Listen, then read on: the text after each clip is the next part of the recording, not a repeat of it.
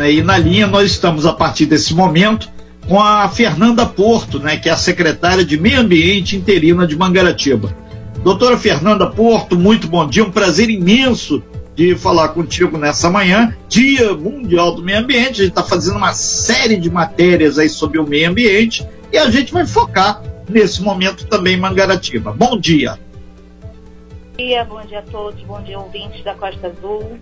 É uma semana especial, né? Nós tivemos hoje em Mangaratiba, aqui pela Secretaria, uma semana dedicada ao meio ambiente, né? Com todo dia, com lives, com técnicos especializados na área. Eu abri a semana e vou fechar a semana também. Ah, é, que ótimo. Fernanda, é, foi muito bom. É, uma questão que chama atenção é que, ultimamente, Mangaratiba tem ocupado um espaço bastante é, significativo na mídia de todo o estado, inclusive do país, com relação à Vale. Dia Mundial do Meio Ambiente, Mangaratiba, tem alguma coisa para comemorar em especial? É, é um assunto bem complicado, né? Mas a gente ainda tem que comemorar porque Mangaratiba tem 83% de beleza natural de floresta e é isso, para isso que a gente está lutando, para preservar o que, o que nós temos. E a gente está lutando é, para manter, lutando para poder preservar e a gente vai fazer o que for necessário para as coisas melhorarem e, e, e, manter uma crescente. Por isso que a gente faz, é, a gente faz questão de bater na tecla da, da nossa legislação ambiental, é, foi comemorada há um ano, né? Nós comemoramos ela, ela foi é, teve a, a vigência dela no ano passado. Esse ano faz um ano da nossa lei, nossa legislação ambiental municipal. E a gente tecla né, sempre nesse princípio de, da saúde da população da, e da, da fiscalização sempre. São 8 horas e 41 minutos. Nós estamos ao vivo aí com a Fernanda Porto ela é secretária interina do Meio Ambiente lá do município de Mangaratiba. Lembrando que essa semana nós fizemos uma série de matérias especiais onde a Fernanda se inclui nesse grupo agora. Manolo Jordão. Fernanda, muito bom dia, Manolo falando. Bom, é, conforme o grande Toninho abriu aí a matéria, né? Ele falou é sobre a ação que o prefeito Alain Bombeiro fez, colocando o seu próprio carro na linha férrea da Vale para chamar a atenção da empresa para alguns pagamentos pendentes, né? É, que são é, provenientes aí de multas ambientais. É, como é que está essa situação aí entre a Prefeitura de Mangaratiba e a Vale? Já teve aí alguma outra conversa? Quais são as novidades aí sobre esse caso, Fernanda? Então, é, em relação à Prefeitura, assim, eu não posso me, é, falar por eles, né? É, pela Secretaria, eles ainda estão bem relutantes sobre uma conversa é, presencial. Existem processos aqui pela Secretaria de Meio Ambiente, são três processos, dois com exigibilidade suspensa pela Justiça, né, com infrações muito altas de milhões, e, e alguns ocorrem também por segredo de justiça. Então, assim, como está tramitando esses processos, eu não tô, é, eu não posso falar. Meu jurídico me orientou a não, a não comentar sobre isso. Ok, sem problemas então, mas a gente, né, Renato, deixa claro aí que o Departamento de Jornalismo da Costa Azul está acompanhando esse caso. A gente, semana que vem, então, vai falar aí diretamente com o prefeito Alain Bombeiro para saber como é que está aí essa situação. Então, vamos partir para um outro assunto, né? Como é que vocês já estão vendo aí essa questão do meio ambiente para o pós-pandemia? Já tem alguma reunião, alguma conversa também sobre algum tipo de planejamento, Fernanda? Não, nós estamos trabalhando de maneira remota, né? Nós, nosso uhum. trabalho na secretaria ela não parou. É, a secretaria fica aberta aqui aos técnicos para poderem fazer alguns despachos. O protocolo segue de maneira online pelo nosso, nosso e-mail né, do licenciamento e o nosso telefone da, da linha verde, que é para denúncia. E a gente também está fazendo a abertura dos processos por ali porque quem tem dificuldade em manusear e-mail, internet, a gente está facilitando dessa maneira, entendeu? A fiscalização está sempre atuante ela, ela, é, ela é um serviço essencial e, assim, mesmo com os técnicos não presentes aqui na secretaria sempre, a fiscalização é 24 horas.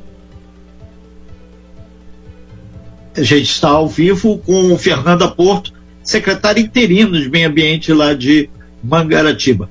Fernanda e Renato falando.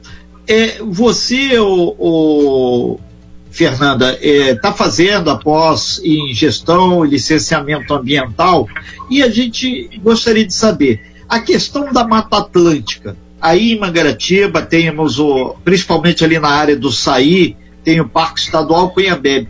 Como é que está sendo feita essa interface entre a prefeitura, o, o, governo do estado, no que tange a preservação da Mata Atlântica, que é o grande xodó aí, não só de Angra, Paraty, mas também de Mangaratiba. Afinal de contas, é o principal é, bioma aqui da nossa região. Né? É, então, é, o parque é a nossa maior unidade de conservação, né? Ela tem 38 mil hectares e ela é responsável pela conservação das principais fontes de abastecimento de água da população.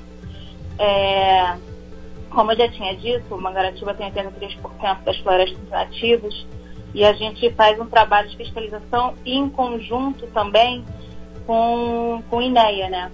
que fica também responsável pelo Parque Estadual do Cunhabebe, é um trabalho de parceria. E hoje a gente vai lançar um vídeo especial por conta do Dia do Meio Ambiente, mostrando um pouco das nossas unidades de conservação aqui do município. Eu convido a todos a depois entrarem na nossa página do Instagram, arroba Meio Ambiente Mangaratiba, e vai estar disponibilizado com imagens e um pouco mais de informação sobre as nossas unidades de conservação. Ô, Fernando, e, e, você abordou a questão dos rios. Daqui a pouco a gente vai ter uma matéria sobre a, a, questão dos recursos hídricos aqui na nossa Baía da Ilha Grande, que Mangaratiba também faz parte. Qual a importância? Como é que vocês estão agregando valor à preservação dos rios e cursos d'água? Que a gente sabe que a questão da falta de saneamento básico tem sido um terror aí para alguns rios, não só de Mangaratiba, mas de Itaguaí, Angra, Paraty, toda essa região aqui, o conjunto desse falta de uma política de saneamento termina poluindo as baías aqui. Baía de Guanabara, lá na capital, um sufoco muito grande. Sepitiba indo pelo mesmo caminho. E a gente quer barrar esse tipo de poluição aqui na Baía de, da Ilha Grande e, consequentemente, na Baía de Paraty. Como é, é que está então, essa política aí? Então, isso de fato é um problema. A gente pede até sempre à população que, através da nossa linha verde, faça essas denúncias. A gente, com nosso, através do nosso licenciamento, a gente tenta fiscalizar até essa proteção das margens, né? As zonas de APP. É, é, a gente tenta, a gente faz algumas mais ações de fiscalização em relação a isso. É, e a gente tem todo um, um, processo de licenciamento que a gente pede, né? É toda essa documentação do esgotamento. Perfeito. Entendeu? E isso se aplica aos resorts, aos condomínios e, e toda, principalmente os maiores empreendimentos, né? Exatamente. É, Agora, ô, Fernanda, já caminhando para o fechamento da sua participação, são 8 horas e 48 minutos, você falou sobre a linha verde. Como é que a, as pessoas podem acessar essas informações aí sobre a questão da linha verde aí do, da Prefeitura de Mangaratiba? Então, pode acessar também o nosso link da, da, do Instagram, pelo arroba meio ambiente Mangaratiba e eu vou passar também uh, o número do telefone. Eu estou pegando aqui que eu não sei de cabeça. Não, pode ficar à vontade aí. Enquanto isso, a gente lembra que o nosso telefone do WhatsApp é o 992981588 para você interagir aqui com o nosso talk show. Aqui, o DDD é 21, o telefone é 99874 5810. DDD 21 99874 5810. A nossa, nosso atendimento é via WhatsApp. Então pode mandar as denúncias e as solicitações por meio de fotos, endereços e a gente garante o sigilo da denúncia, tá bom? De quem estiver fazendo a denúncia. Perfeito, então, Fernanda. São 8 horas e 50 minutos. A gente agradece bastante a sua participação aqui no Talk Show. Eu que agradeço. Obrigada pelo convite.